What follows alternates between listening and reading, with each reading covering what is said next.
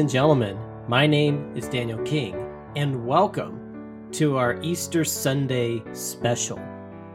He has risen, he has risen indeed.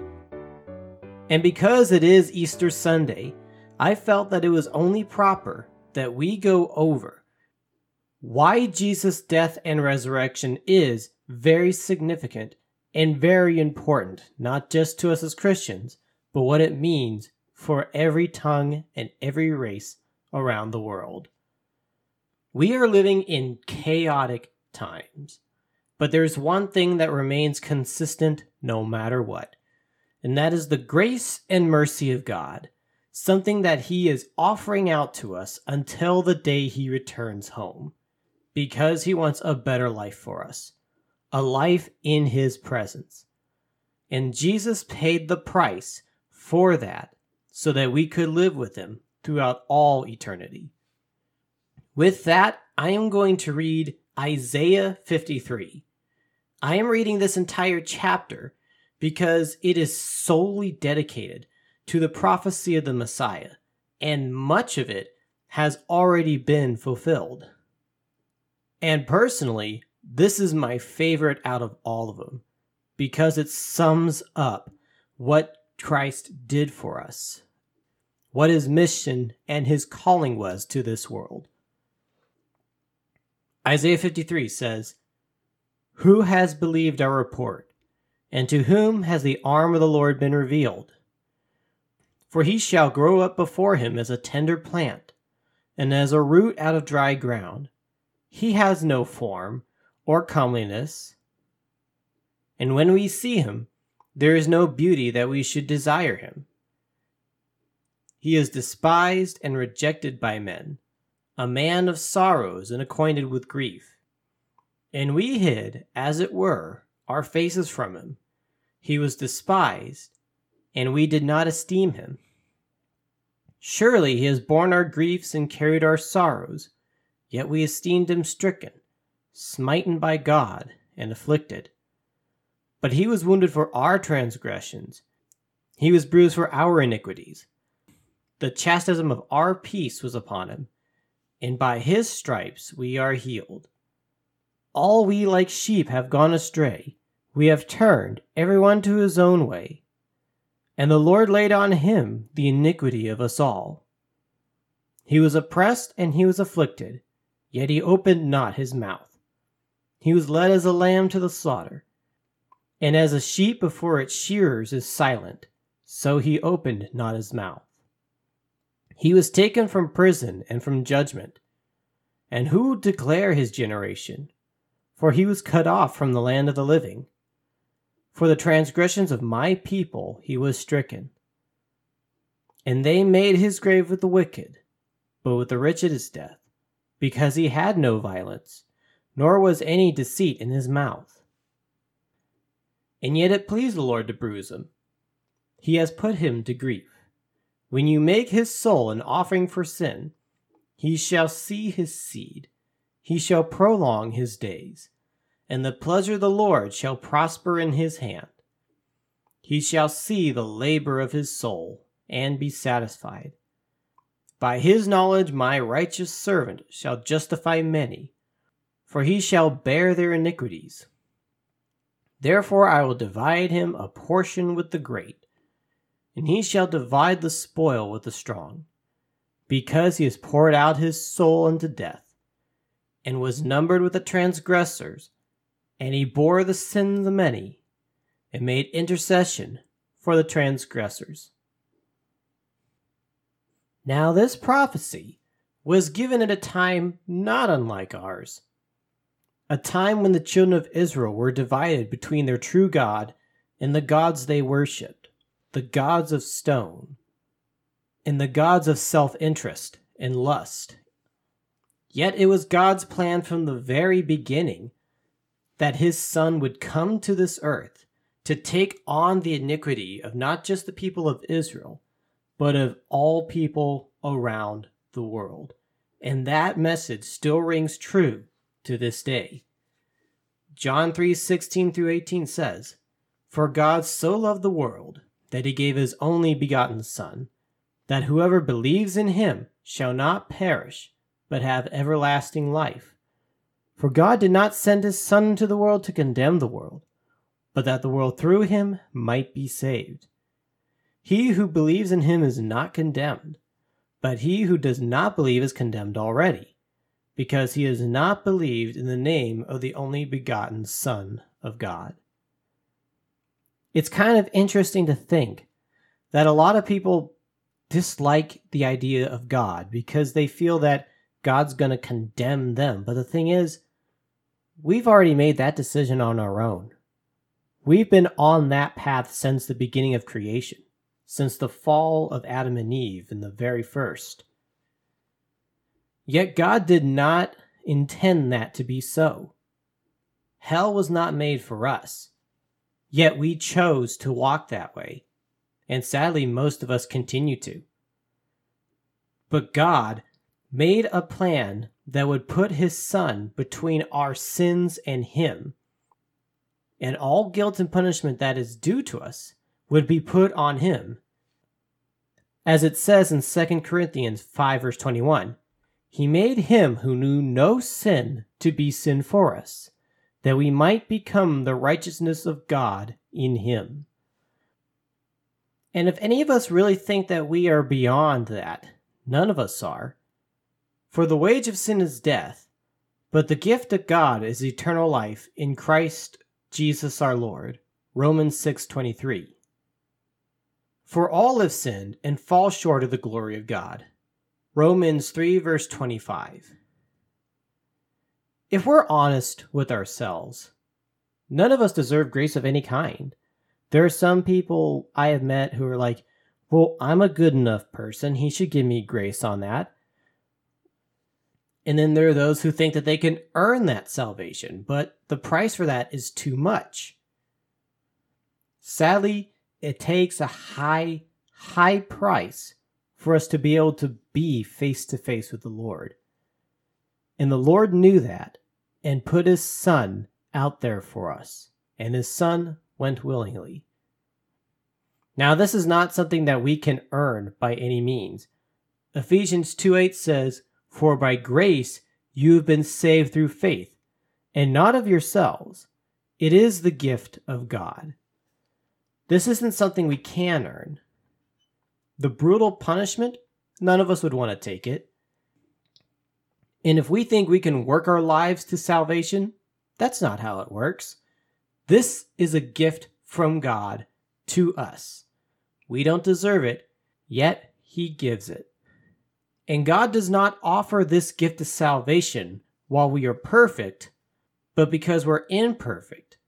And He wants to bring us into His fold with Him. Romans 5:10 says, "For if we, while we were enemies, were reconciled to God by the death of His Son, much more, now that we are reconciled, shall we be saved by His life." Something that needs to be pointed out Jesus lived a life unlike any other. God sent him to be a servant to us and to teach us and to remind us of how God wanted us to live and what he wanted us to live for. And yet, all his time on earth, he never faltered from his calling. He never fell into the trap of sin that we have. Which is why on the day he was crucified, it was terrible to behold, because he did not sin once against the Lord at all. And that perfection is what made him the perfect sacrifice for us. 1 Peter 3, verse 18 says, For Christ also suffered once for sins, the just for the unjust, that he might bring us to God, being put to death in the flesh but made alive by the Spirit. So, what does that exactly mean for us? So, what this basically did for us is not just redeem us to God, like we're property per se, but it gives us something more. It gives us a new life, a new meaning, a new purpose. The price that was paid on the cross for our sins not just forgives our sin, but takes it away from us the curse of it, the burden of it, the trouble that it brings, and gives us new life not just on this earth, not just on this temporary earth, but in the kingdom to come. Romans 6 5 through 6 says, For if we have been united together in the likeness of his death, certainly we shall be in the likeness of his resurrection, knowing this, that our old man was crucified with him, that the body of sin might be done away with, that we should no longer be slaves of sin. You know, whether we see it or not, we are slaves to sin. We may argue that we like it, but if you're addicted to something, you're a slave to it. Whatever that sin is in your life, whatever that is that keeps you coming back for more, and yet leaves you empty when you walk out and you still come back,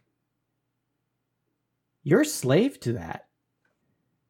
Because the master of a slave takes and takes and takes and only gives enough to keep the slave satisfied for only a short period of time. Sin is like that. It gives us a luxury. It gives us something that we want or hold on to. And yet it withholds from us a true joy, a true satisfaction. And worst of all, it has separated us from God because if we're distracted by empty things, we don't take the time to go to the things that truly fill us up, the gifts of God, the things that He gives us. If Christ's death forgave us of our sins and paid the price, the resurrection proves that not only is that forgiven, but it's replaced with something new, something wonderful, something full of grace and mercy and full of abundant life that can't be taken away. Galatians 2:20 says, "I have been crucified with Christ. It is no longer I who live, but Christ lives in me. And the life which I now live in the flesh, I live by faith in the Son of God, who loved me and gave himself for me." Surrendering my life to the Lord has been one of the best decisions of my life. There's still a lot I struggle and fight with, but I do know this that the Lord has never forsaken me. Not that you need it, because you already have the promises of God, but I can give you my personal promise that the Lord does not forsake his people. He never has. Times have been hard, there are times that are quiet. But for those of us who have exchanged our lives in our desires for God's life and His desire for us, I can't say I've met anybody who is truly dedicated to the Lord who ever regrets it. If you're walking through life right now and you're looking at the world fall apart around you, or even ignore that, if you just see your own life falling apart around you and there's no constant and you don't see any end to the road you walk, maybe you need to change your path. Maybe it's time to make a change and turn your perspective away from the world and to the heart of God. What I would say to anybody right now who really wants to know what a walk with God is like, go ahead and take it. He's offering it to you as we speak. It's not just what I say, it's what the Lord says. He wants to have you with Him on this adventure. He doesn't want you to walk this world alone. And believe me, you can be surrounded by people and still be alone. But with God in your heart and His Spirit at your side, no one will ever be truly alone. Not in their sins and not in their greatest struggles. Revelation 21 4 says, He will wipe away every tear from their eyes, and death shall be no more. Neither shall there be mourning, nor crying, nor pain any more, for the former things have passed away. A day is coming when the Lord will return to this earth and literally bring his kingdom down. And on that day, in paradise, most of us call it heaven. There will be no more pain. There will be no more sorrow. There will be nothing but the joy of the Lord. And if you follow Christ right now, you can get a feeling of what that's going to be like. Because if you can have the joy of the Lord right now in the chaos of a world we have, how much greater will that joy be when there's nothing to conflict with it? when there's nothing but His Spirit around us. If you haven't made Jesus Christ the center of your life, if you haven't asked Him to come into your heart, I highly, highly encourage you to do so. Romans 10, verses 9 through 10 says, Because if you confess with your mouth that Jesus is Lord and believe in your heart that God raised him from the dead, you shall be saved. For with the heart one believes and is justified, and with the mouth one confesses and is saved. Also 1 John 1 9. If we confess our sins, he is faithful and just to forgive us our sins and to cleanse us from all unrighteousness. This extension of salvation that he offers us can't be stopped by anyone or anything. If you feel that there's something that keeps you from coming to the Lord, come to Him anyway. He's waiting for you. The Spirit of God knows no boundaries, He knows no borders.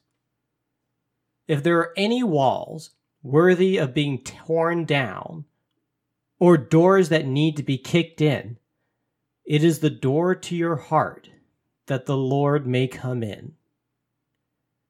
Revelation 3:20 says, "Behold, I stand at the door and knock. If anyone hears my voice and opens the door, I will come in to him and eat with him, and he with me." Your heart and home often have something in common. They house everything that's important to you. Your belongings, your family, your wealth. And oftentimes, that house is a mess. And oftentimes, we don't want people coming in because we don't want them to see the messes we make. But Jesus wants to do more than just come into your house. He wants to help you fix your house and get your heart on the right path. And that path starts with accepting the gift of salvation and mercy that he paid so dearly for, and was raised from the dead to prove that his authority in that matter is true. The book of John recounts the story of Lazarus.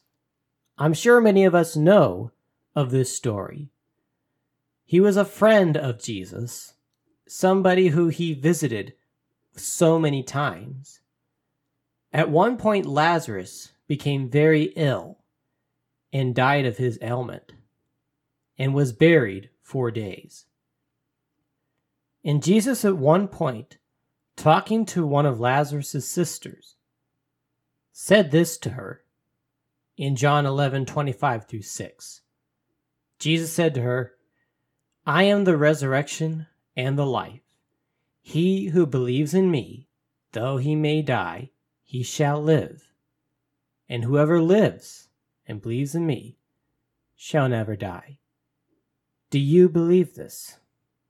It was shortly after he said those words to her that he went to the tomb where Lazarus was buried and called him out from the grave.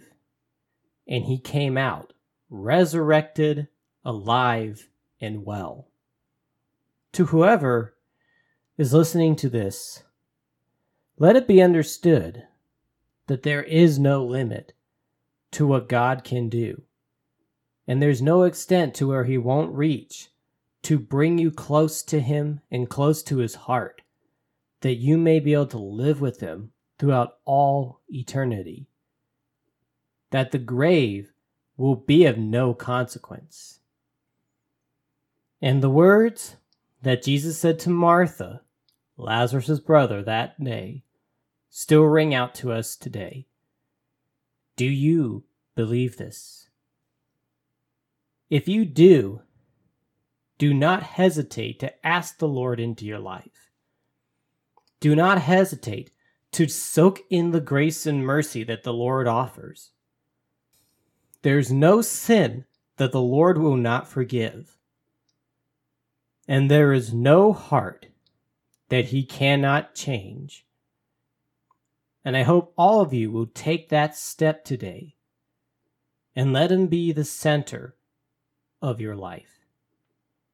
Ladies and gentlemen, thank you all so much for joining me today.